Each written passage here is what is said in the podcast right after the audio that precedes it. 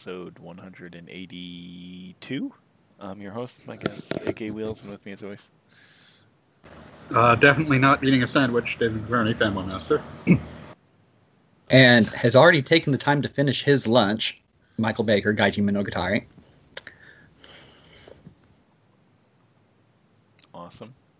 Yes. I already forgot what I was going to say next, so someone else.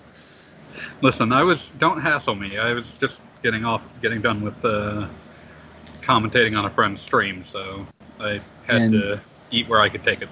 Oh, nice. More And- Final Fantasy, uh, World of Final Fantasy, I assume. Yep, yep, more of that. Nice. I got bored halfway through and started reading about family matters. Uh, I started actually started playing that recently. It's pretty fun if you can force your way through the intro. I feel like it's a very strange game because it's selling you on the idea that it's a crossover game, but none of the Final Fantasy characters ever talk to each other or even stick around for more than five minutes, so it's very strange. Yeah. That feels like that feels like it's not even missing the mark so much as like you're told to shoot at the target and you like turn 180 degrees and shoot someone else in the face. So It's a pretty accurate description. very strange. I don't really get what they were going for. They didn't even have like someone else breathing down their neck about how they were allowed to use the characters. They just used them very strangely. Yeah. Uh, yeah. Haven't been playing that, just been watching someone else play it and been being just genuinely puzzled about why it is the way that it is. Mhm.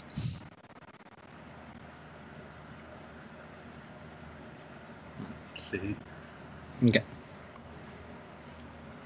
What about uh, you, Gaijin? I saw, well, before we were starting, you were saying that you were you were uh, going to stop fighting a certain mini boss, and I was curious what you were playing. Oh no, no, not fighting, dying too. Yes, dying to. Um, I recently picked up a review code for a Metroidvania game called Batbarian, Ooh. which is fun and interesting and far more puzzle centric than I was expecting. And on a scale of one to Dark Souls, it's probably about an eight for for uh, for character longevity. Yeah. Um, it, it's got some fairly tight platforming from the get go. Hmm.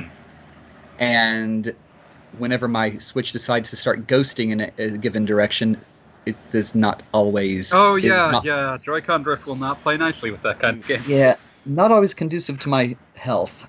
Um, Hmm. especially when I keep walking off a cliff by accident because I'm trying to aim something and I take my fing- my thumb off the joystick and it decides to start walking left off the cliff Listen, multiple times in a row. it's fine. Everything's fine. You just need to learn to fly. Yeah. And um, the boss battles are i mean they're aside from the fact it takes me like five to ten times through to make sure i actually know how to beat them properly and then actually do it um, um, yeah i mean the first boss is a giant slime that will jump bum rush you su- um, summon smaller slimes and occasionally teleport itself across the screen to fall on you Oh, good. yeah, it was fun. Um, and then the second boss is a three-headed lich who also teleports around, summons um, smaller enemies, chain lightning, gale force winds, and occasionally an anti-life barrier around himself. Yeah. That sounds like it's going great. yeah. I mean, by comparison, this mini boss I'm currently facing is just an oversized version of one of the little, er, little, ah, littler enemies, Mhm. and it's just not a lot of room to work with Mhm. when trying to jump to avoid him. Plus, um, I mean, there's a checkpoint right before or right at the entrance, so I can go straight back to the the door to his room as soon as I die. I Mhm. just don't have a lot of health at that point from getting to it. which is one of the reasons why I keep dying. I'm I'm fighting it at literally half health. So that's going great. I mean, it's um, it's certainly an interesting game, and it has a surprising amount of I'm not going to say plot, but supporting character text. So um, it's like I play. Remember, I played. Um, it was uh, what was the Game Boy Advance Castlevania Circle of the Moon, or which One of several. Yeah. yeah, and it's like, yeah. I mean, I'm only past the sec- like, past the second boss on this game, and it's got like five times more actual story content than Circle of the Moon did in its entirety. Huh. So, um, and a lot of it's just based around the fact that this adventure is basically the barbarian hero telling of his or her exploits and occasionally having flashbacks or narrating stuff or if you die to a boss quite often you'll hear a con- or see a conversation where it's like oh come on haven't you how many times could you possibly die in the story? It's like i'm not making this up honest. And then actually end up giving the player hints on how to beat the boss through banter. So, it's it's entertaining. Occasionally quite frustrating but entertaining Uh, I'll be interested to hear more of what you end up thinking. I still love the title of the game. Yep. Oh yes, and the hero has a little bat companion who is constantly glowing, is anathema to most undead, and is crucial to solving most of the puzzles in the game. Mhm. So, mainly because you get access to different fruits that make him do different things in order to get through stuff.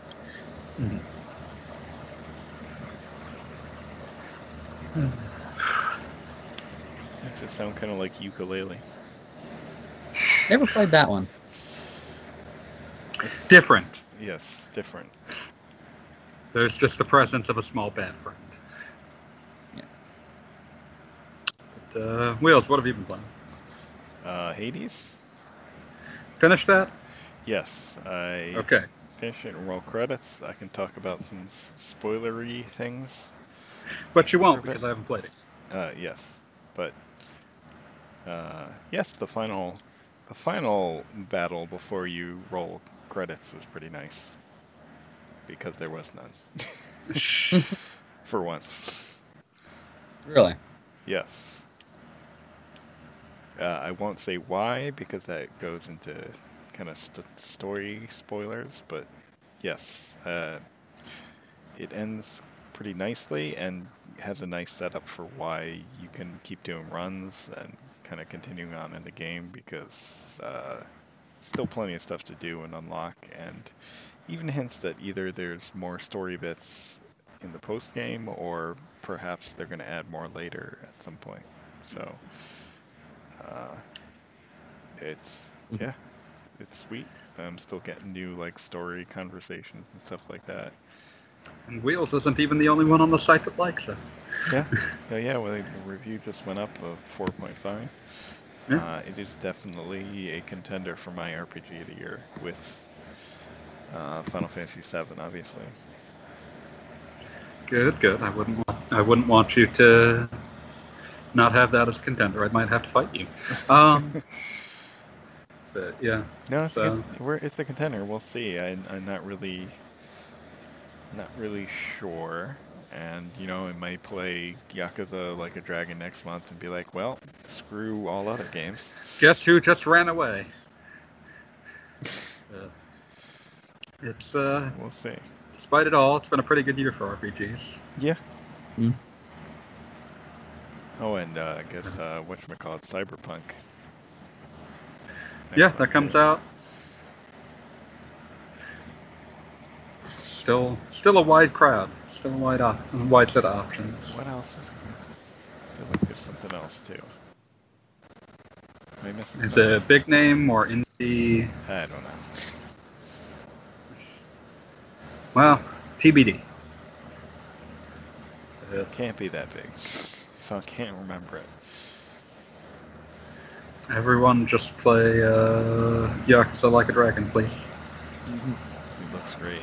It's finally dubbed. Especially anyone that's ever asked if we're going to get another big turn-based RPG. Yes.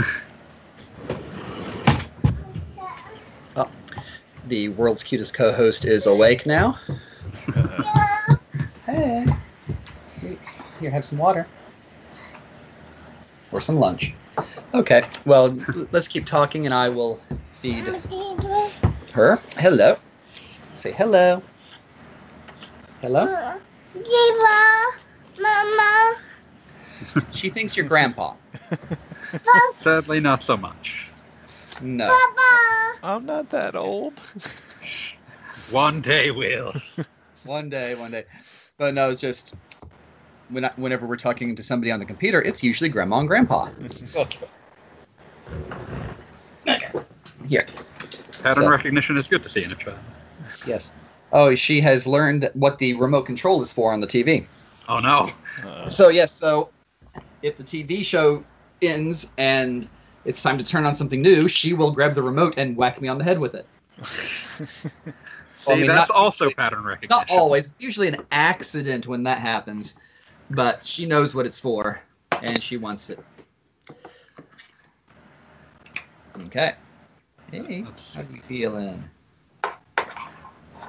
So, let's uh, go hit some of these questions while we got the time. yeah. Uh, so, uh, we'll hit some of the ones on episode 180 since 181 just went up as we speak.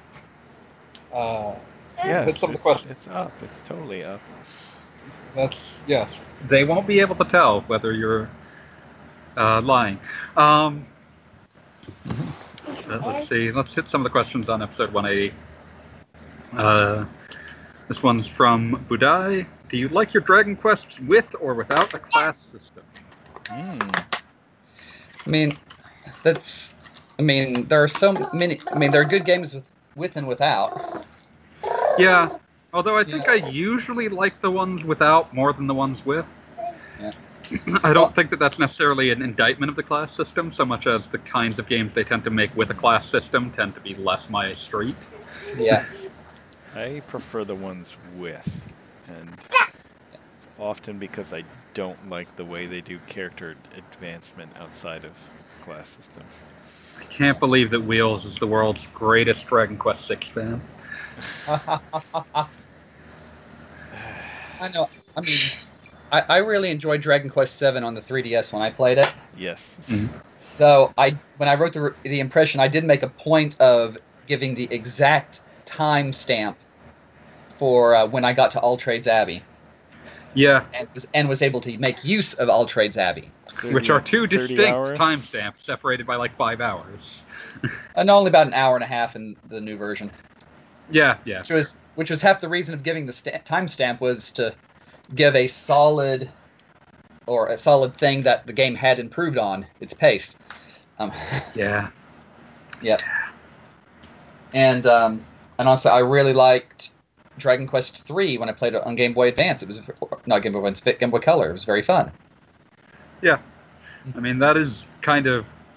I feel like, at least in Japan, like three is kind of the most archetypal Dragon Quest, like the one that they most like to call back to. I mean, it was the one that literally caused, like, not exactly writing, but caused some major issues with the retailers when it was released. They had to do it on a Saturday for the first yeah, time. yeah. Yeah. There's a great uh, subquest in Yakuza Zero that they couldn't resist referencing. That where like you see a kid get like his copy of Arakure quest stolen, and you have to like chase people across town trying to find, trying to steal back this copy of Dragon Quest Three. Uh, excuse me, Arakure Quest Three. Yep.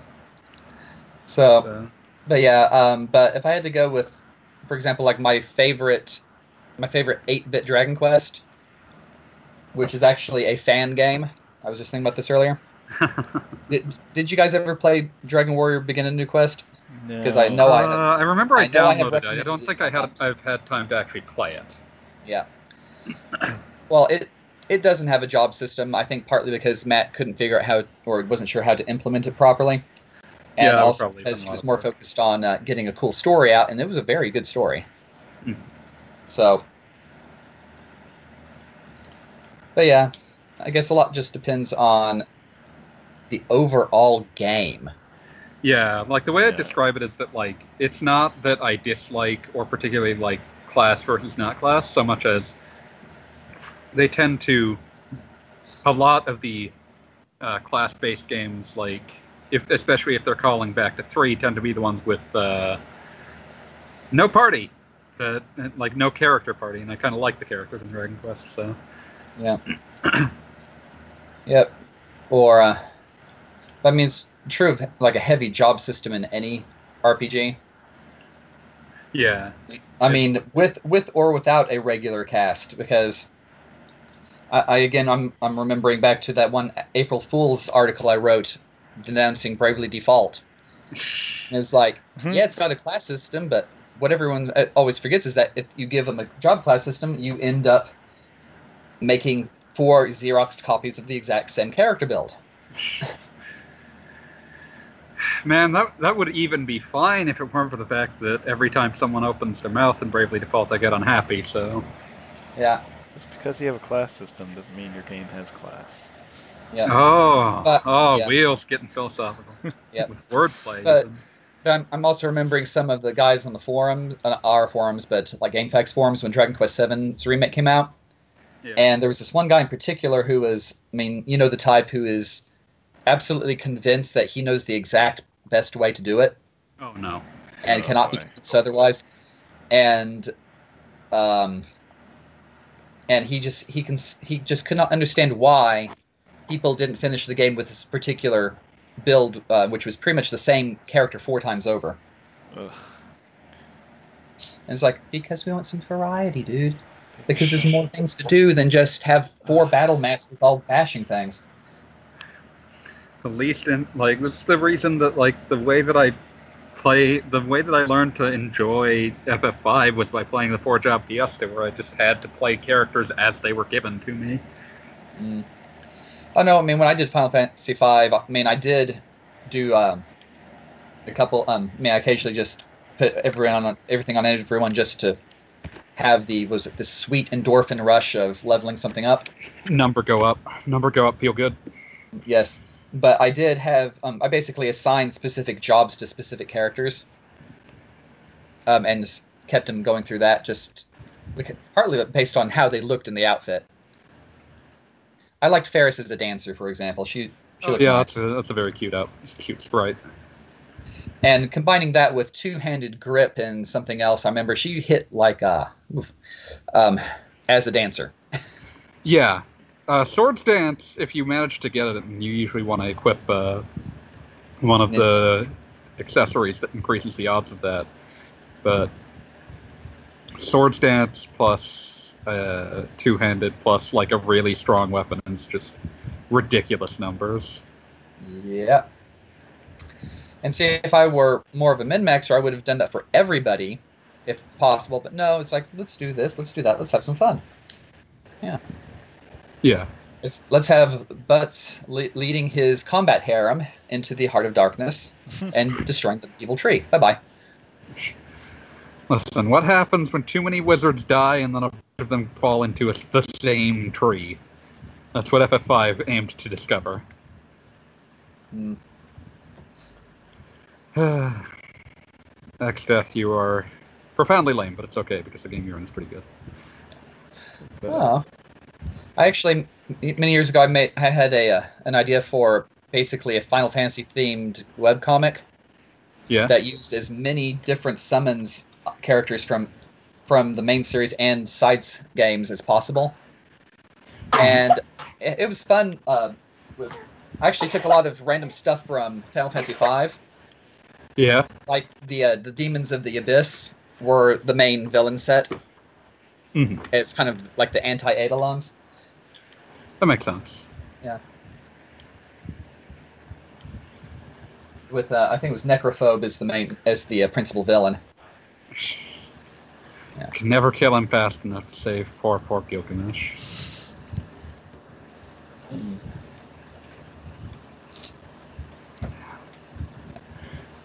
yeah.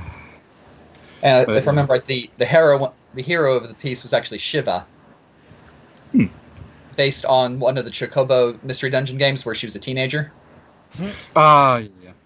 Yeah, crossed with a bit of Terra's backstory where the uh, the initial villain, human villain group, basically was breaking boundaries between dream worlds and stealing Eidolons, Mhm. and they grabbed her entire family from the realms of elements. Rude. Yep. So I had fun, and just just because I couldn't find a good uh, mother figure and or dark element character um, Eidolon to use in that story, I ended up borrowing Schirach from uh, Romancing Saga Nice. Wow. as her mom. We you did not want to piss her mom off.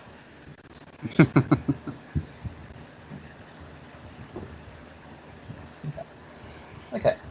But yeah, so Yeah. um, if if anyone out there has not um, heard of or played Matt Demir's Dragon Warrior Begin a New Quest fan game for uh, PC, go check it out. It's a really good little game. Still eminently findable, last I checked. Yes. It's good enough that if he just uh, swapped out all the char- all the monster sprites for off-brand versions of Dragon Quest monsters, you could probably release it on Steam. Hmm. Something to consider. uh, let's see. Then change a couple item names so they weren't specifically referencing Dragon Quests two or three Yeah, which or yeah, six. same thought process. Yeah. So Uh, the moral of this question is uh, Dragon Quest Seven is best. Thank you. Next question. it's not, but okay. Well, Uh, Dra- Dragon Quest Seven is an interesting approach that I personally liked. I can see why others did not. I like the vignette approach to storytelling. It worked out really well, all things considered. But I have played just- far too many RPGs over the years, and I've seen stuff that works and stuff that absolutely does not work. And I think I have a broader baseline for good than a lot of people. I just wish they'd cut to some of their stronger material sometimes. Yeah. So, let's see. Uh, this one's a slow ball down the middle, directly at wheels. Uh, Sweet. Would I Let's ask? call it a is slow ball. yes. okay. It's Softball. slow so that you It's can easily softball. hit it. I gotcha. It's a softball down I'm the middle. picking up what you're putting down. I am putting wheels down into a trash can. Uh, Rude. would I ask? Is Hades the premier game of the roguelike genre? Yes, actually. Um, uh, I mean, even with all these roguelikes out there, I think it's still a genre a lot of people have trouble getting into. Um, and a lot of that has to do with progression. Like when people play a game, they want to feel like they're accomplishing something. And obviously, the whole idea behind a roguelike is not necessarily that you're not getting any progression, but that you're res- resetting to some sort of like zero state all the time. So, um, you know, roguelites, and we call them rogue lights because uh, they're doing less of that and giving you some sort of progression. And there's been a lot of different approaches in that regard, and a lot of them have given you progression by, okay, you, you, the things you can find on your run improve as you play, which I personally think isn't the best approach because that or does- purchasing permanent upgrades at base camp if you find the right items to do it. Right, that too. Yeah. But I think those sorts of approaches, while I really like those games, they kind of create this state where, okay, your early runs in the game are des- des- destined for failure, and that's not necessarily uh, the the best way to go about that. Unless you're playing Baroque and the occasionally the uh, the condition to continue is to die three times in a row. True. But I've loved Baroque's a special case. Yeah. Um. So I think that's that's the struggle of ro- a lot of roguelikes or roguelites, whatever you want to call them, have run into, and uh, Hades has sort of found a solution for that in that um, the story progresses as you go along, regardless of whether you've had a successful run or not. Obviously, at some point, you need to have one for the story to reach its natural conclusion. Um, but you know, even if that takes a while, you'll still be getting progressing the story along, unlocking unlocking things, but your failed runs don't necessarily feel like pointless like they sometimes can in a lot of other games. So it's kind of cracked the code in a lot of ways of how to how to do a roguelike that doesn't always feel like runs may be a waste of time. And it's granted it's not necessarily doing anything that a lot of other games haven't in that regard. There's still the permanent upgrades. There's still like um, uh, doing doing certain things. You'll now find new things when on your runs and things like that. It's doing all the things those are doing. It's just finding a way, a better way to do it that doesn't make it feel like certain runs are just like a completely completely a waste of time. And it can even be funny about it, like when you when you die and return to like the the House of Hades. Uh, what's his name? Hypnos will often make a comment about like how you die, and will even like name out like you know normal mobs that have murdered you. Like, oh, this guy killed you this time. Got to watch out for their attack. You know, things like that. It's it's uh, it's really done uh, kind of the best with this genre, and um, Of course, uh, you forgot one of the other ways that they can take they can change the situation. what's that? Have it be a roguelike, but not an RPG. Ah, yes, true, and that's generally what a, a lot of roguelites have been. Is they kind of take out some of the RPG elements and make it more actiony, I guess, or do other different things. Or the other way around, um, if the more actiony it is, the less it needs to have permanent upgrades. Yeah, exactly. And then a lot of in a lot of those cases too, then it you don't necessarily get into that situation where it feels like your early runs are doomed. And I, I can certainly see why some, why some people don't like that because I've played some some like that where it's like, well, you know, I like this game, but it'd be nice if I had a chance to begin with instead of feeling like I'm just gonna, you know, hit a wall. Um, and I, I'm not necessarily going to say that Hades doesn't fall into that same trap, but I think, like from a narrative perspective, uh, it works better that you can't necessarily win right away because you know they want to kind of de- pace out the story a certain way. So. Uh, and long story short, it's uh, the best roguelike out there, and I think a lot of games are going to be taking cues from it. And Oh. the, the genre is going to be a lot better for it, for sure. Okay. Sorry. Just a moment. The co-host is feeling well enough to start refusing lunch Uh, As you do. because she wants orange slices. She has discovered mikan oranges, and she likes them. That's important.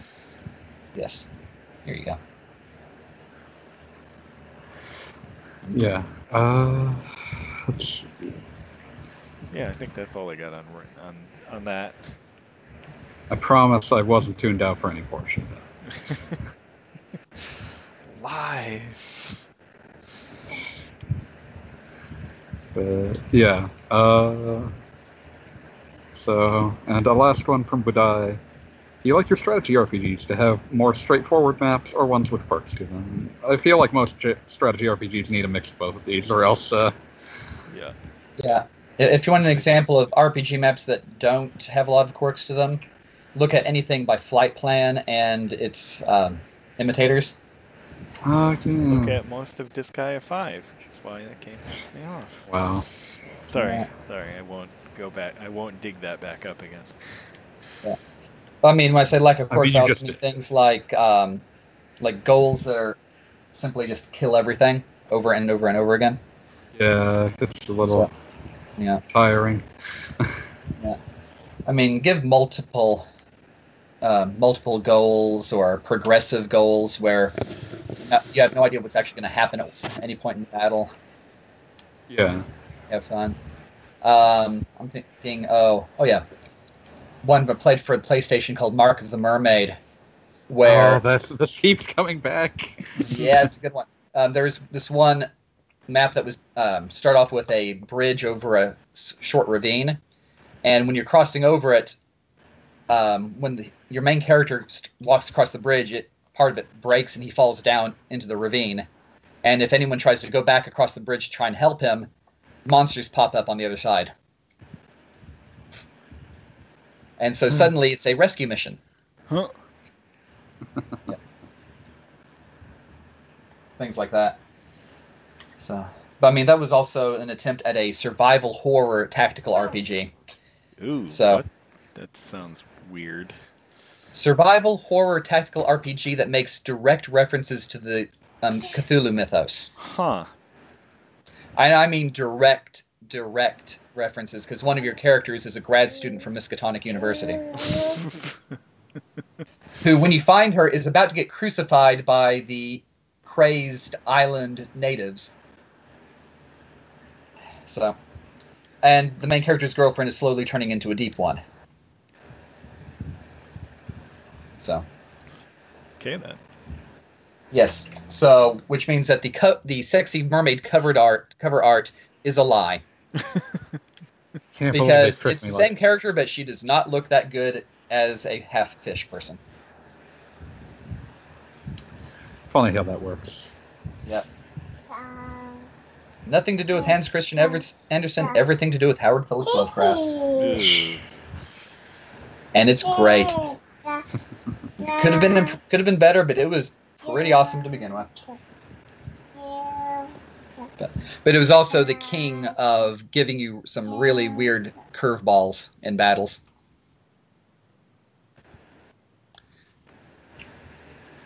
That's important. Like and occasionally never-ending battles. you know, just just for spice. Yeah, I mean, when I say never-ending, it's like the, the monsters never stopped popping up. It's just you had to get everyone, all the survivors, to a specific spot on the map to trigger the next event. Yeah, yeah. It's always someone. Yeah. So. Uh, trying to think of other games had a lot of interesting maps. Um, Mario and Rabbids, I think, was always good at this. Hmm. Whereas, yeah, there were maps where it was just kill all the enemies, but the terrain was often changing in interesting ways, and there were. Well, I guess they reused the same objectives a lot, but they always kind of mixed it enough that um, kept things interesting. Yeah, I mean, it's not always the variety of objectives as much as it is the variety of ways to get to the objectives. Yeah. Yeah. Um, what was I thinking? Project Cross Zone Mm. Had some really bizarre ones at times. I'm still remembering the Battle of Chat Noir um, in near tor- like two thirds of the way through Project Cross Zone, and that battle took like almost two hours because they kept getting new villains in and other things happened and this happened and that happened and Yeah, that sounds Yeah. like that game. yeah, yeah. It does. Uh, one I always liked for providing lots of weird objectives is Disgaea 3, which uh, obviously that series is known for lots of weird maps, but that one specifically uh, had one very memorable map that I always like to bring up where uh, the majority of the map is filled with insta death panels where if you end a character ends their turn on that panel they die. And that, and that includes like enemies so yeah. um, trying to figure out how to maneuver your way around and kill all the enemies is very interesting and really a lot of fun. So So, hooray for mechanics that can be used against the enemy yes, and not just you. yes, Well, One way, one reason why Final Fantasy Tactics Events One was better than number two. agreed. Yeah. It wasn't for the land make system, no, but it was the laws. Those Yep. worked really well. So, I rage quit Advance Two after that one incident with the. It's like finish this quest without breaking the law, and the law was no status ailments, and the battle was five more balls. I could just never get into two. I don't know what it was. Eh, It was. It just wasn't as good in many ways. Yeah, But I mean, but part of it was just the fact that laws were static to a map, yeah, and then the punishments for breaking the law were the kind of things that only affected players. It's like a hold on any resurrections and um, negating the the team ability. And it's like that that is not a negative for anybody except the player, Hmm. regardless of who breaks the law. Ugh. the, the enemy breaks the law, hey, they don't actually get penalized because it doesn't affect them. And that is that is not how you design a bonus system for an RPG. no. Yeah, as it turns out, making the game tedious and unfun. Yeah. So. Whereas at least in Final Fantasy Tactics Advance, if you knew that in the next battle the character was going to be using fireballs, you could just wait until the no fire law comes up and he's screwed. I've done that a few times. it's like first time he attacks, yellow card. He has no other magic spells. He has to keep casting fire. or do it when there's bombs. yeah, yeah, you don't.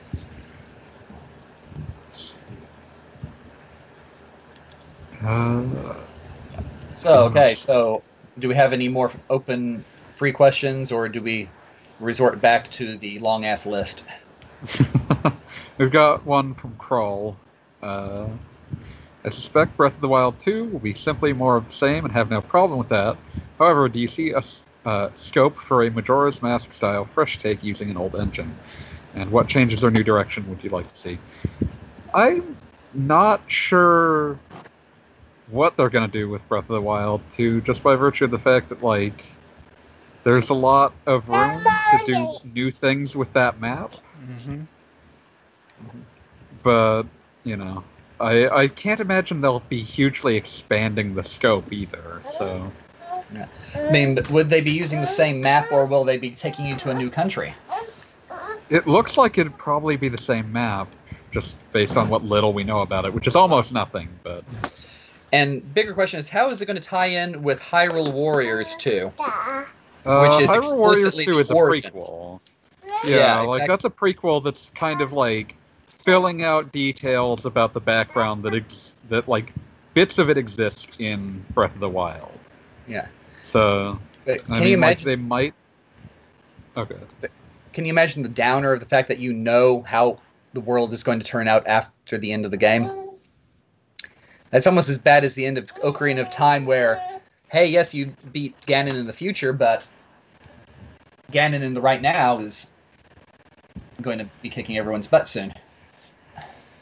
I mean, that's that's kind of what I like about it. It's just like I like games that are. I like a lot of times when a game is like an inevitable tragedy. Mm. Lavos. Like, like a lot of games, uh, you know, they're they're built around the idea that like the the player is theoretically averting terrible outcomes, but like you'll get these games that are like, eh, no, not like for all the things that yell amass, it's all dust in the wind. You're going to get destroyed at the end. yeah. Like, Choose the path of least destruction. I remember. Uh, I mean, like you know, the the the inevitable endpoint of of, of Crisis Core Final Fantasy VII didn't stop people from appreciating that game. So Mhm. just as one example. So. Yeah, but that's part of the interesting thing with prequel games. Yeah. Unless they're set really far ahead to the point where you don't even realize they're a prequel until you get to the end. Dragon Quest Thanks. uh, yeah, or I mean, like, uh, Lufia 2 is definitely the most beloved thing that ever came out of that series. Yeah. It's fun to just kind of ignore the every other game in the series. Yeah, I don't think I don't think any of the other games in the series are popular. It's one of those things where I've never met a fan of Lufia the series. I've met fans of Lufia 2. But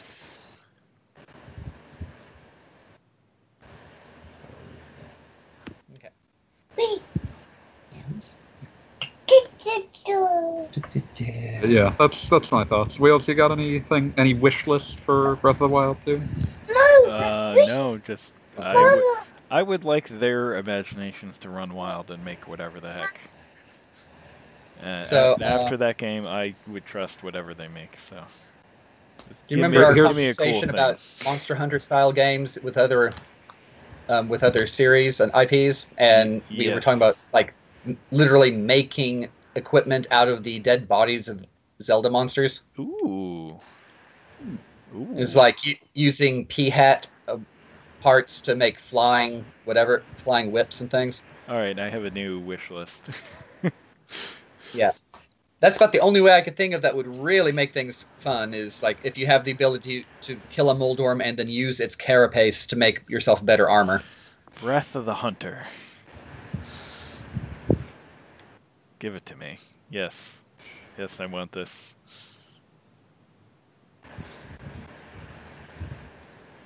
Need to make my Moblin armor, please. Please and thank you. Oh no no! You steal the armor from the Moblins because they're too squishy otherwise. Moblins are Moblin Carapace not useful for that much. Yeah. Let's see. Uh, my wish list, and I'm going to throw the Molotov and run. Keep the breakable weapons. Um, It's not a Molotov. I agree with you. I'm not. I'm not saying that it's a Molotov for you, but it's a Molotov yes. for people that discuss that game. Uh, let's see. I just. I'm sorry, I don't understand the complaint. I don't. I understand the complaint, but I disagree with it. Yeah. Uh, You're. You want a different game. Sorry. yeah. So, in conclusion, uh, we are now. Now it's now we're back to the big old list. So, anyone got any that are? Uh, oh, I should probably check the podcast section to make sure that nothing new has come up since. Podcast here, 180 Boulder's Original Sin, just Budine Crawl. Uh, oh, you mean the the Discord? yeah, Discord. the Discord. Discord. Nothing less than I saw. Nothing new in the podcast section of Discord since I last looked. So. Okay. Uh, oh, did we did we get these area questions last time? Yeah, I think we did. Yeah. Oh, you Uh, did? No, we Okay. only we only did the Pokemon one. I don't think we did Okay. the other Okay. ones. Yeah, I remembered the Pokemon one, so I assumed we must have gotten the others. So we- we'll quickly run down some of these as well. Uh, with the recent return to popularity of strategy RPGs, why is Square Enix so unwilling to release a new ta- uh, FF Tactics on console rather than as a mobile gacha? Uh, Square bets on big hits. They don't uh, bet on sort of things that will do okay in the console Yeah. space. The main Final Fantasy series is a lot bigger. It, it's always a case of like, it, like Square is fully in for their console games. They're fully in the blockbuster business. Something is either a huge hit or they don't bother, uh, and like that's why we're gonna keep seeing like Brave Exvius Final Fantasy. I forget the full name of the tactical one, but yeah. Uh, Yeah, I don't think Tactics ever sold as well as the other PS1 Final Fantasies either. So I mean, they didn't make as many copies either. Like that game was Okay. uh, very rare for like four years. But I, I mean, like to to do comparative uh, discussion here, like Fire Emblem Three Houses is like a runaway success for a tactical RPG. and it sold a couple million units. And like Final Fantasy VII remake sold like three and a half million units in a couple days.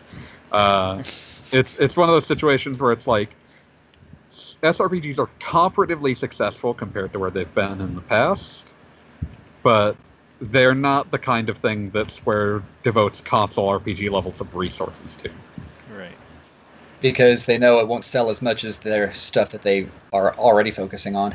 Yeah, like this is where you start getting into like corporations and how they view opportunity cost. Yeah. And yeah, tactical tactical games you can justify easily at a mobile budget, but Mhm.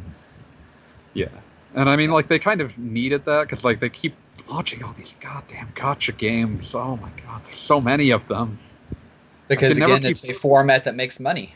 Yeah, I'm just saying like there's so many Final Fantasy gachas that I can't keep track of what each of their gimmicks is. But Yeah, and the- Oh yeah, I just remembered what I think the Brave Exvius FF Tactics knockoff. I think it's called like War of the Vision, something like that. Yeah. yeah. But yeah, that was, that was like the most interesting of their mobile offerings. It was the only one I actually looked at. But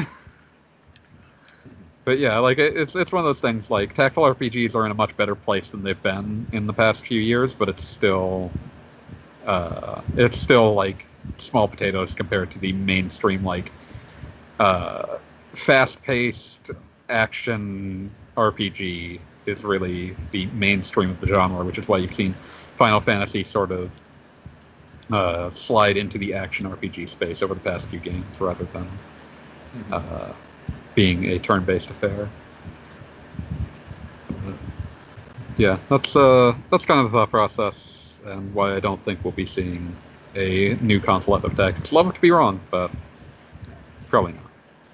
Uh, As with so many things in the industry, if you really want a game like Final Fantasy Tactics, you're going to have to look to the indies and see who else really likes that kind of game and is trying to make one. Yep. Yeah, we're never go- we're not going to see a big budget AAA uh, strategy RPG from Square. Is I guess the thought process. Yeah. But, yeah. I mean, Um, it, it's part of the corporate evolution. Is all the people at the studios who were really, really gung ho about making something have either finally retired or are making their own projects now. Hmm. So Uh, this next one's a bit loaded, but we can probably rattle off something. Are you tired of the rampant trend of fan service over plot in recent JRPGs? I would strike out the word recent because it's not a recent trend. no. Yeah. My I mean, dude, my Ari's, dude, uh, Ari's fairly young. I mean, his idea Yeah. of recent may be a bit different from ours. I was gonna say, my dude Neptunia just turned ten years old. I don't even mean that. Like, I just mean like the dating sim RPG is old enough to drink. Yeah. Um, Like, yeah. I mean, it's you can find like I mean, it's fan service is as old as anime, and anime informs most of the JRPG plotlines to begin with. yeah. So you're always going to have at least one random bit of fan service, even in a lot of the older games, as long as they are actually graphically capable of handling it. The Abunai Mizuki in Dragon Quest dates back to the MSX version of Dragon Quest II. The the what Mizuki? What? Abunai Mizuki? Abinai Mizu. Okay, remind me what world are we talking The about? here? dangerous swimsuit. Oh, that. Oh, I heard Mizuki. I'm like, okay, Mizuki. Yeah, Oh, yeah. Mizuki. I was probably slurring a bit, but yeah, Abunai Mizuki uh, da- dates back to Dragon Quest II on the MSX. Yeah. Um, uh, so Metal Max, this the soldier girl character is usually, I mean, in character art, looks like something from an er, late '80s, um, like hair metal band, crossed with leg warmers for jazzercise, and that series has always had bulletproof, um, bulletproof brassieres. I believe was one of her equipment items. yeah, I mean, like I think of official art of the uh, soldier class from Dragon Quest III stunted the sexual development of like an entire gen- like generation of Japanese children. So. Yeah. Like, So, I mean, you can argue that the prevalence has increased. Especially well, I think that's more a function of like capacity Gotcha. to show it. capacity to show it and the uh, increasing prevalence of the gacha format because that encourages more designs and a Yeah. need to want to see more designs, which usually means more skin. Yeah. Unless That's one of you're that one artist guy who, when asked to do a swimsuit version of a character he had drawn, he drew her in a drew her in a diving bell outfit. Oh yeah, I heard about that one. But yeah, Never like I, thought it was hilarious because this guy is just that weird at times. Yeah, I remember, but yeah, like this this kind of thing is it's one of those things like people have been like there's a lot of games that like I, I guess like I, I take issue with the recent tag on this not just because like you know there's this is an old trope but also just the idea that like a lot of times the games that now would be fan service games were games that had essentially nothing in its place before like all, Yeah. all of those forgettable rpgs that have basically no notable hooks that you've forgotten about because they're games like ah, i'm trying to think like even trying to pull one up it's just like an endless mess of schlock and it's like all i'm thinking of are games that are actively horrendous like beyond the beyond it's just I like- think the right term here is survivorship bias. Yeah, It's it's straight up like we have a preference towards remembering games that were good, and we forget about all of the ones that are just profoundly boring. And now the profoundly boring gu- boring ones are also profoundly horny most of the time. Yeah, either that or Kemco. yeah, Yeah, But- people treat the Kemco publishing group as a new thing, and it's not. They're just actually Kemco's gathered under one roof as now. dirt. Yeah. And I'll, uh, like Kemco is one of those situations where, like, my people talk about Kemco and say they remember them for like boring, like fairly dull RPGs, and all I remember is, oh god, I rented a Batman game by them once, and it's one of the worst things I've ever played.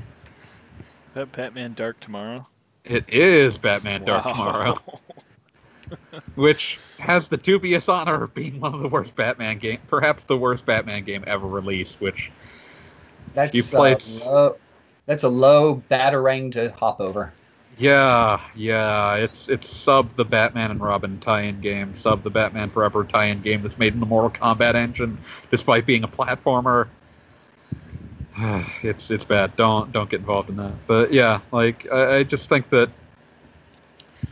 Do I find these games tedious? Yeah, but I mean, I've been sifting through garbage for as long as I've been playing video games, so it's mostly just something I sort of shake my head at. Preach it, brother. Preach it. and uh, uh, this is one that we might have some fun with. Uh, Aria's last question: What RPGs, Western titles included, do you play? Uh, do you play for the mood this Halloween season? Um, I don't. I just play stuff. yeah, but let, let's. I'm expanding this question out to what RPGs would you recommend as like a good Halloween RPG? Okay. Um, Mark of the Mermaid. Speaking of, Yeah. Um, Costume Quest, obviously. I've never played it, but it's the most obvious answer here because it is actually Halloween themed. yeah, uh, Sweet Home would be a good one if you're a retro hound. Yeah. Uh, That okay. one's incredibly mean, though. Uh,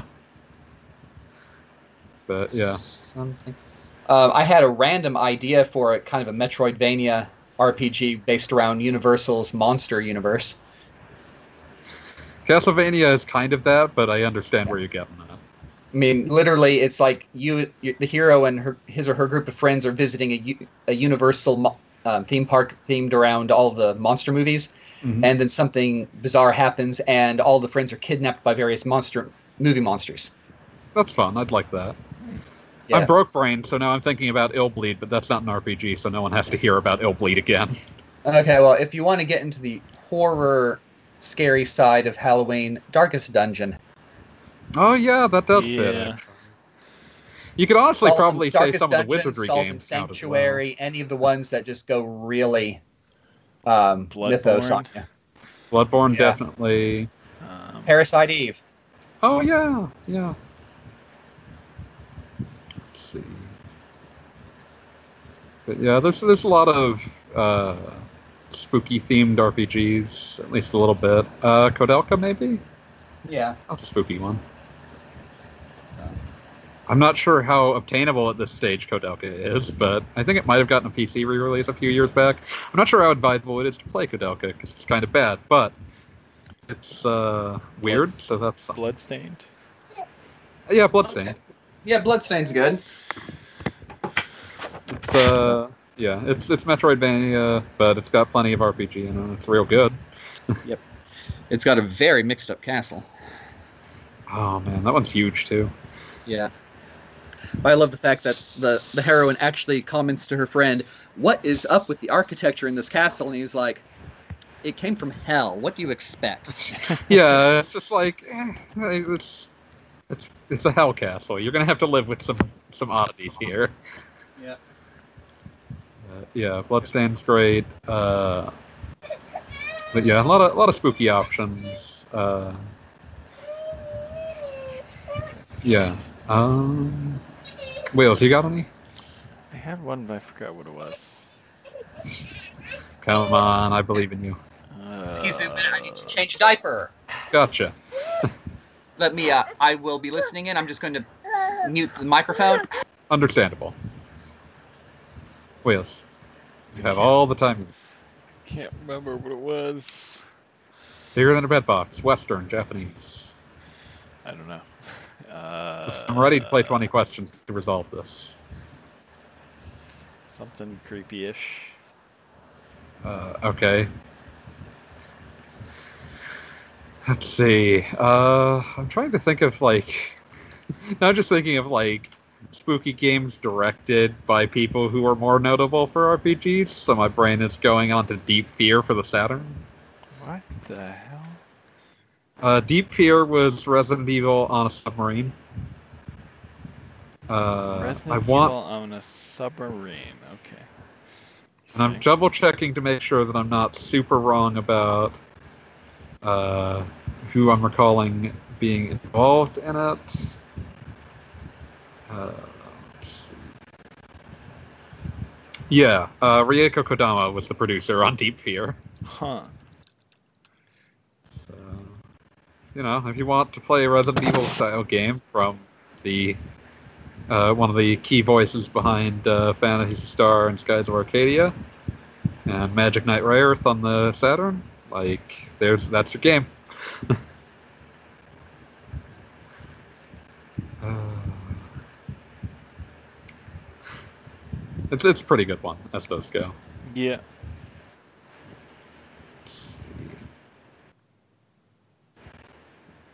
Uh, I'm trying to think of other spooky RPGs. I do I do want to expound on Sweet Home for just a little bit because that is a very strange game, and the uh, avowed inspiration for Resident Evil. Hmm.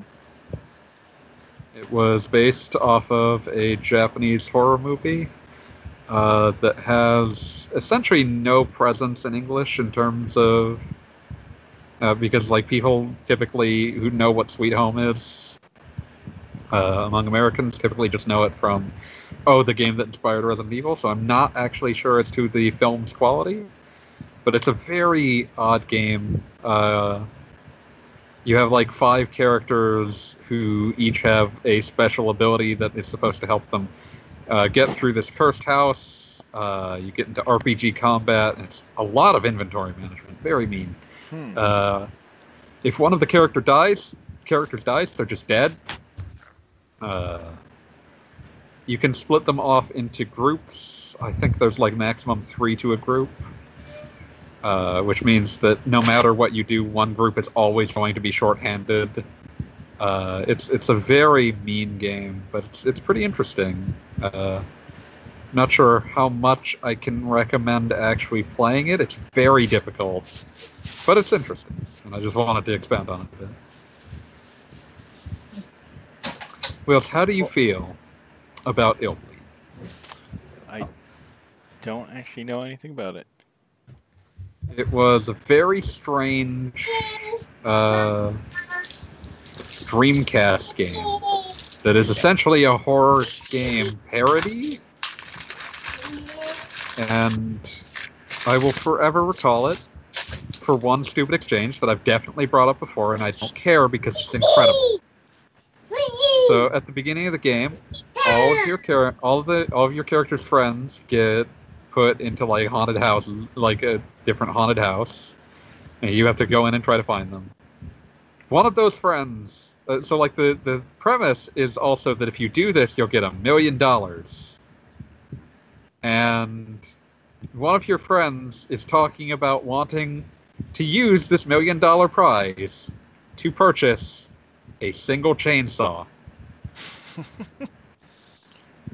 Just hears about the prize and shouts, I'd use the money to buy a chainsaw and cut my way to fame and fortune. I just have never had more questions for anyone than I have for that character I have so many questions.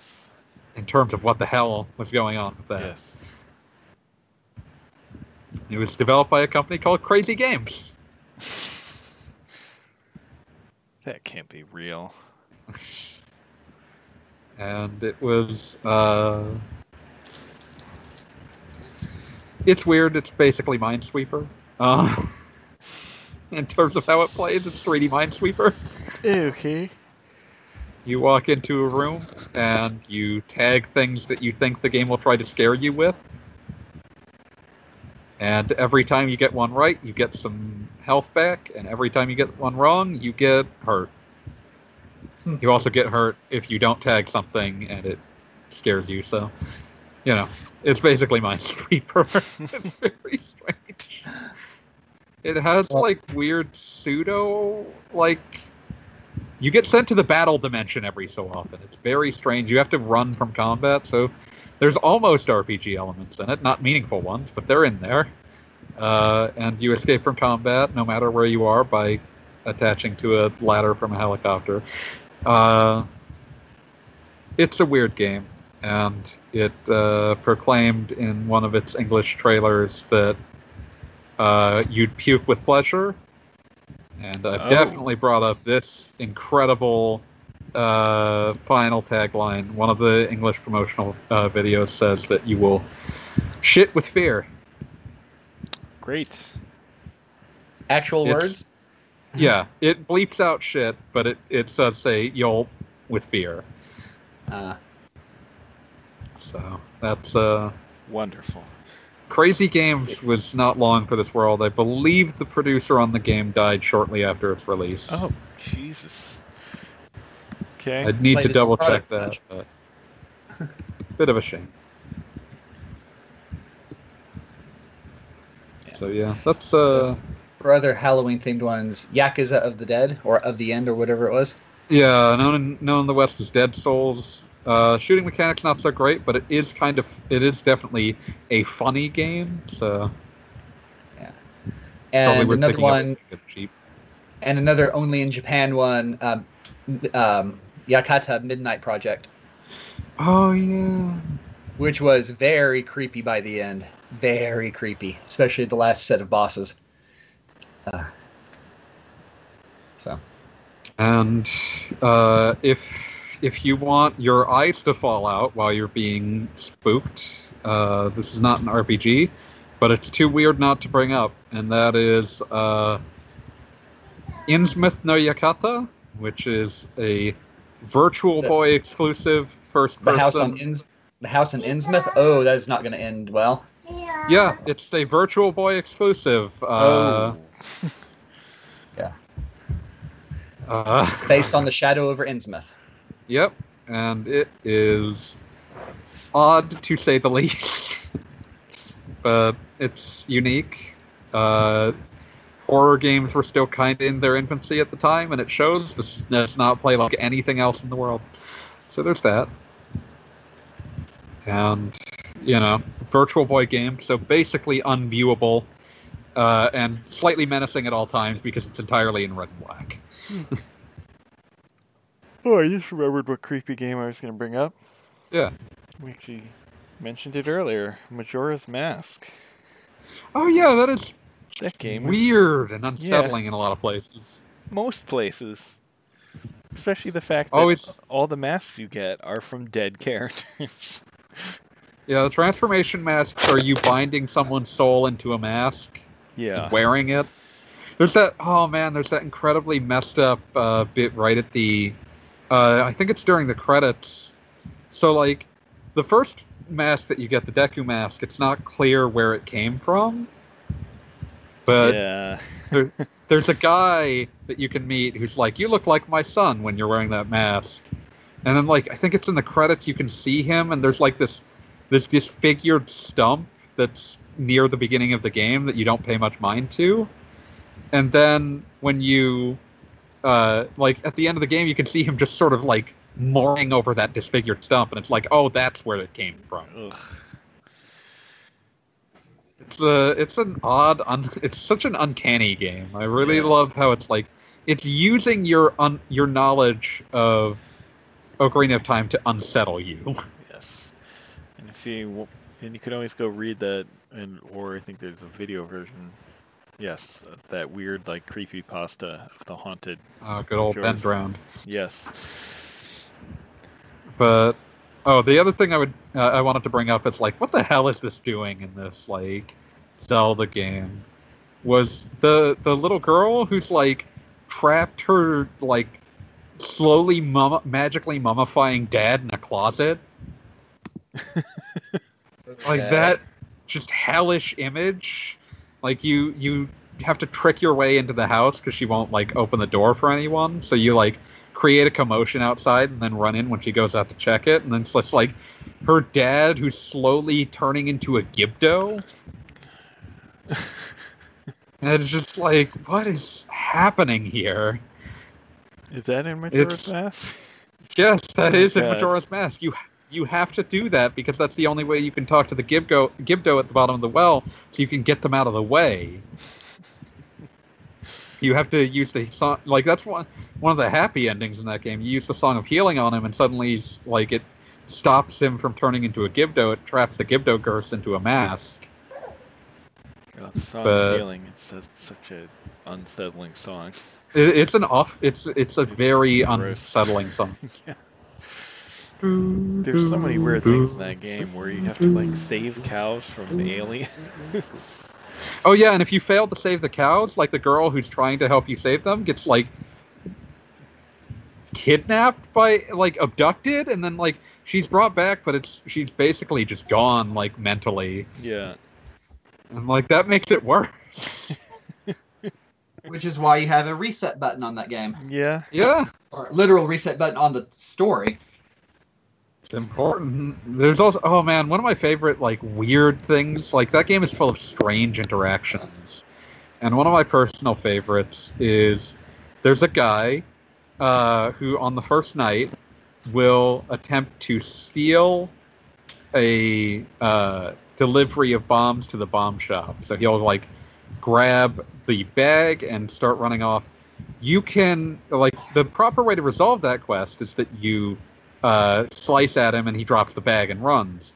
If you shoot an arrow at the bag, it explodes and he just disappears. He dies, and you just you won't see him again on that cycle. Chunky salsa. Yeah, they they gave us the discretion of not showing the chunky salsa, but chunky salsa. Oh man, I love all of the weird interactions in that game. There's like, oh man, I always loved the.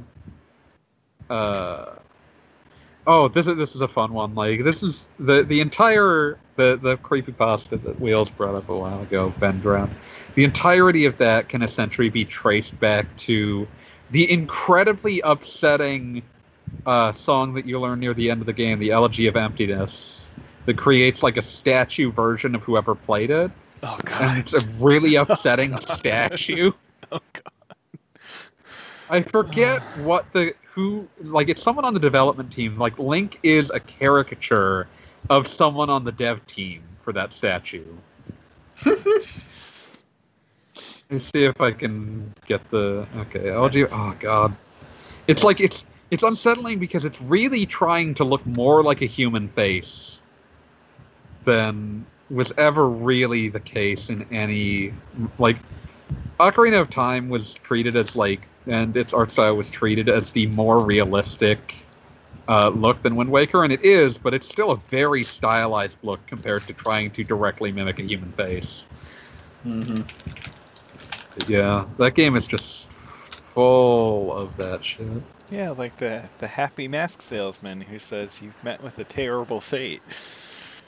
Yeah, I mean, he's just commenting on the fact that you're trapped inside the form of a Deku scrub. He's like, oh, sure. you've met with a terrible fate, haven't you? It's just uh, And then you like tell him you haven't gotten the mask, and he just short starts shaking you. but like all all of the songs in Majora's Mask are typically like songs that are sort of uh, like the the names are always sort of drawing on like the idea of like something a little off. So like you know, an elegy is something you play at a funeral. oh man. Oh, so good, so oh, man, weird. I remember first getting that game. It's like, oh sweet, yes, more Zelda on Man 64, and starting to play. And it's just like, what in the sweet hell is this? It's great. I love it. it's it's so good. It took a lot of getting used to. but Yeah. I, I love it. It's it's a game that really grows on you. Yeah, it's definitely something that like I didn't fully appreciate at first, and like over time, I grew to like more and more. But, No, I think uh, appreciating that game has definitely definitely helped me appreciate uh, Breath of Fire Dragon Quarter. yeah, it's later. definitely they're both sort of relying on a sense of loss and ephemerality. Yeah. Du, du, du, du, Weird, weird du. games are good. Do weird things with your design. and like it learn to like this is this is i don't want to do like a full lecture here but you know like a lot of games will be a lot more fun if you start seeking out if you uh, if the game is weird approach it on the level that it's asking you to like just give it some time being what it to try to figure out what it's doing Yes. Except that your weapons will break instead of getting mad that you can't have an endless collection of shiny shiny things. For example. I mean, Uh, as long as the game is good about giving you access to replacements. Yeah, I mean, like the the weapons in Breath of the Wild are sort of like ammo in the sense of like anything that you're going to use them on is going to give you another one. I, I was thinking like Final Fantasy Legend 2, where you can see how many uses of the weapon you have left. And yeah, like it, and- and- like Yeah, Yeah. I was gonna say, and anybody who's really upset about a sword having only forty uses fails to realize that that for, those forty uses will get you through to the at least the middle of the second world. At which point you will have plenty of replacement weapons, yeah, and very and much if not, you'll have plenty of money to replace them with. Yeah, like like the the goofus and gallant of these these ideas are things like Final Fantasy Legend and uh, like I, I also want to bring up in Final Fantasy Legends case, like Saga games are infamous for being you know heavily random, but like those games are not going to like trick you about how many uses you have of something. Like that's something that you need to be able to you know to have any use for a tool. So you know Yeah. they don't randomize that in any sense Yeah. I mean, I've played games where weapons did have a random break quotient, and that's really annoying when you don't know if they're going to break. could happen at any point Yeah. I remember uh, the cursed game lunar dragon song does that Yeah. So did Blue Forest Story, which is the first game I thought of here, which you've never played. Um, but yeah yeah. it was like the higher the quality of the weapon, the less likely it was to break after battle. But that was still at least one time where I lost an A rank weapon after two fights. You Yeah. So, unlike, or as opposed to say, um, Hero Land, which also occasionally had weapons break, but it gave you a, a relatively good idea of the odds of it happening after each scene. So they wouldn't break in the middle of a battle or in the middle of a sequence. They would break after you beat the boss. Oh, That's good. and you would have to buy a replacement or just deal with use a different one. But it never left you in the lurch. Yeah. Like it could only break at a point where you had some sort of capacity to do something about it.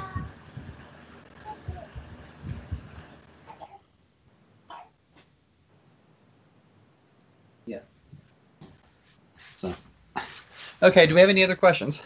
Uh, Uh, nothing. what am I saying? We got tons of other questions. Um, Yeah, nothing that wouldn't be from the old list. Yeah. Let's see. What's a good one here? Okay, one I can act. I should probably be the one to answer on the the long ass Q and A list. What's the number? Number eleven. Okay. There seems to be Oh. quite a good number of tabletop RPGs native to Japan, like Sword World and Tokyo Nova. I wonder if there has been any video game that adapts their settings and rule sets. Honestly, I can only think of one, and that's Sword World. Yeah, I've heard of a um, Sword it's- World. Yeah, Sword Sword World has had at least two direct game adaptations that I know of. One is a traditional JRPG for Super Famicom, and the other one was a game book adventure game Mm. for DS. And I, I'm pretty sure some of the anime series that developed from it, and let's include Lodoss War here too, even though that was a D&D game, um, some of those have had game adaptations as well. Hmm. But most of the others, I mean, he mentions Tokyo Nova, but there's also Arianrhod and um, uh, Night Wizard and a few a bunch of others. Um, and the thing being that these, even for Japan, this is a niche hobby, Yeah, and I'd uh, raise its profile just by turning them into games. Yeah. And Japanese RPGs are already such a varied genre, or have been historically, that Mhm. there's really been no need to delve into a somebody else's proprietary game system or setting. I guess that's that's kind of the thing is that in order for these to be adapted, they would have to have they. It seems like they would have to proactively seek out a developer to make specifically like a Sword World RPG or similar. or vice versa, a developer deciding to license a series that was considered popular enough to be worth the effort, Yeah, and they're niche enough that they aren't. yeah. Like it's it's very much like a case of if one of them was popular enough, that would happen. But since they aren't, like the publishers would have to seek out and fund a game, and that's not going to happen either. Yeah. So I mean, which that said, it did happen with Sword World a few times, and Yeah. with Sword World based series, and um, Let's talk about load off. Yeah, and obviously the majority of Japanese JRPG developers in the 80s and early 90s were big fans of Dungeons and Dragons, Yeah, considering how they com- Final Fantasy completely ripped off the Fiend Folio. anyone that displacer beast could have come from anywhere. Oh, it was a cool, albeit. I mean, the uh, the elemental. I mean, Final Fantasy One is heavily inspired by the Temple of Elemental Evil. We're Has putting to be. Air quotes around heavily inspired. Listen, mind flayers are a There are- legend. there are They're clearly not Four ripped elemental off. fiends. Four elemental themes have risen up and displaced the actual elemental powers of the world. Yeah, like if you look at FF1's like its relatively threadbare plot, it's basically a D&D scenario. Yeah. Yeah. I mean, it's a D&D scenario, and what the key item is something that is an idea that was intrinsic to Temple of Elemental Evil. Nothing else about it was, but um, Yeah. and then you had the Elemental Fiend of Fire, who was basically what did they call her in the English translation? Because I'm sure they didn't use the Japanese name. What? They call her Kary. Yeah, that one. Oh, I can't remember exactly what it was in Japanese, but it was definitely named after an actual demon, it proprietarily owned demon in the D and D Uh, Fiend Folio. I'm looking this up. Uh, I'm seeing that it was called Marilith. Yes, Marilith. Marilith. If you look at Marilith, you get Forgotten Realms wiki page. It's a it's a variety of demon in Dungeons and Dragons. Humanoid snake women with six arms. we are not getting sued. Yep. I mean, and some of the others like like Ochu, which nobody ever really noticed because the uh, transition from whatever is in English to katakana and back, and nobody could figure out what was supposed to be spelled. Yeah, wow, they just fucking stole that art. Whatever. Yeah. Uh, which is true of a lot. of FF1. It's Yeah. like whatever, man. Yeah. But yeah, basically, there the question is, or the answer is that none of the homegrown series were had a popular enough fan base, or had a big enough fan base. They weren't popular enough to warrant that. I'm curious, like, what kind of audience, like, how tabletop uh, games do, like, not like non just traditional ones, but like tabletop games as a whole do in Japan? Because like they're kind of like on Well, an up the U.S. I mean- Well, they were doing well enough that before the pandemic, for the last few years, um, there was like a game day in the bookstore downtown. that's cool. Yeah, I've, I've passed by it a few times. I never actually tried to sit in. It was, it was like multiple different games on different tables. Yeah, going through different things. I never felt confident enough in my spoken Japanese to really try. So, though I do have a copy of Night Wizard in on the shelf in the other room, just because I found it cheap at the bookstore. yeah. Yeah. I remember once hearing that uh, among the most baffling products I'd ever heard of was that uh, there was apparently a like rule book released for playing tabletop Etrian Odyssey, and it was just like it was just an awful rule set to actually play with because it was just it had basically just taken formulas straight from the game and just shoved them into a rule book. There's the other issue being that you can get away with math in the video game that you can't with an actual tabletop. game. Yeah, like the something that a tabletop uh, RPG always sort of has to deal with is that like their formulas have to be something you can figure out pretty dang quickly. Yeah. Though I'm remembering a story about the game which shall not be named. Ah. Yeah, and how at one point it said you you might um it's like in its introduction of saying oh you'll only have to do a little bit of math you know nothing too hard and it proceeds to describe a section that involved quadratic equations. Yep, we're definitely thinking of the same game that shall not be named. Yes. Uh, but yeah, it's uh. Yeah. yeah, there's, there's a that's like a cardinal sin for a tabletop RPG is just making making the math complex enough that resolving what just happened isn't worth your time. Yeah. Which is one of the definitive ways where video games are better than tabletop RPGs.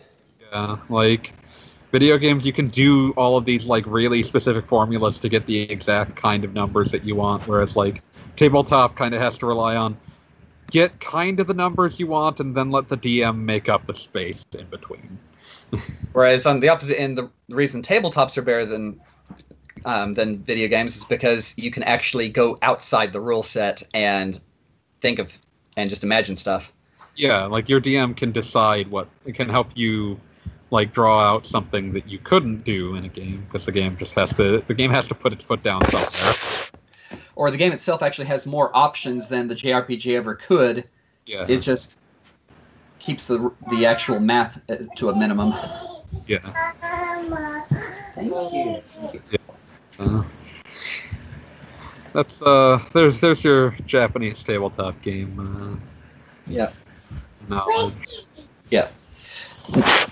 Now I would love to see Knights of Pen and Paper Japanese version. That would be hilarious. That'd be fun. But actually, I think I semi answered a different question on here. What's that? Um, da, da, da, da, back up, back up. Where is this? Why number four? Why did Square choose crystals to be the plot devices of Final Fantasy One and then the entire franchise? Cause Yeah. Uh, well, they did. Like I was saying, they didn't quite. They chose the four elements to yeah, be yeah. the plot they device. represented those elements with crystals. yeah, and it looked really cool. Yeah. And I'm I sure mean- if you look back, you could probably find some anime that did something similar. People have been going after the shiny rocks for essentially all of time, so Yeah. I mean, it just it kind of. I mean, they needed something to stand in. They needed and um, work it's with the elemental like- thing, and it just worked. So they kept reusing it again. crystal crystals are intrinsically sort of like well they had to come from the earth, so Yeah. So I mean, so yeah, Final Fantasy one, three, four, five. And I mean, like they'll always have something that could be analogous to crystals. I can't think of a single one that doesn't have something crystal analogous. But Yeah. how much the like the crystals ended up becoming a stand-in for like, like eventually they lose like the inherent connection to specific elements, but they do remain like a stand-in for nature. Yeah. Or like the the singular crystal in Final Fantasy IX, which is the heart of the universe. Like it is uh like sort of a gigantic metaphor for like the way things are supposed to be. Yeah. So you get that uh like you get to the idea of like uh materia in Final Fantasy VII, which is like all the most powerful materia are things that have where nature has been allowed to just sort of do things for forever and has been left unspoiled. Or Or Uh, um, the mana seeds from Secret of Mana. Yeah. So it's you're, you're the, the short answer is that they existed to represent nature, and the, the long answer is that uh, a long uh, discussion about cultural associations with what nature means. So Yeah. and a fairly shorter discussion being that once they found something that just worked and it clicked with the audience, they kept repeating it. yeah, like it's one of those things where like you need those sort of repeating motifs in order to make sure Yeah. that people still think of it as the same franchise, even though it's rarely in the same world and rarely with the same characters. I mean, Final Fantasy Mystic Quest. Yeah. Uh,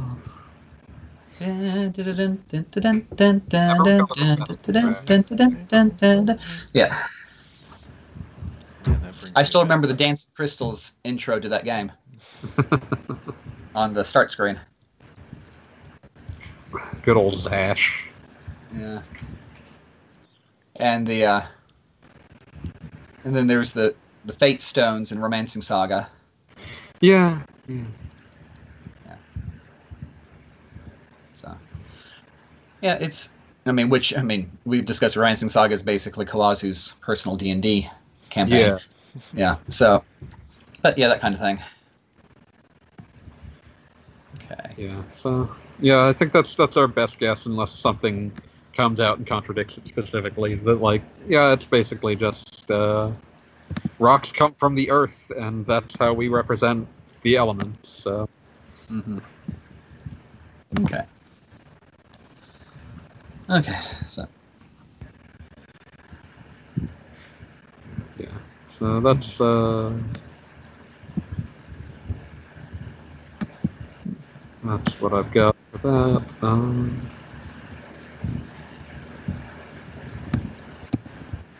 okay. Um, anything else, or is it getting too late for wheels? yeah, Will seems to be slowly dying. Yeah, he's, Man, it's past I one already- a.m. over there. I already dozed off earlier, so probably. Yeah, okay, we should call this. But, uh, Yeah. Thank you to everyone who uh, put questions in. Uh, that would be, in this case, uh, Budai, Kroll, Area, and Fireminer. Thank you to all of you. Uh, Oh wait a minute, forgot the plug. yeah, and I was about to throw it to you to plug, so. Okay, so yes, uh, week the weekly plug for Princesses of the Pizza Parlor, My Kelly Yaramizu. Nine episodes on Kindle and Kindle Unlimited. Okay. Um, yeah, yeah. Pick up, look at, have a look, pick it up. Still working on the third paperback collection slowly and trying to figure out exactly why it went weird from one version to another. Again, yeah. So, oh well. yeah. Uh, And uh, was it Fireminer who said he had read part of it a while back? uh, yeah, it was. Yeah, because he actually included it in this list of questions at one point. so yes, Fireminer, dude, let me know what you think of the rest of the series because I know you've read the first one, first episode. Keep Yeah. going. But Yeah, it was the first PS on the end of his old question list. ah, gotcha, gotcha. But uh, otherwise, uh, questions in the podcast section or the comments section, as has been clear this episode, we will read from both.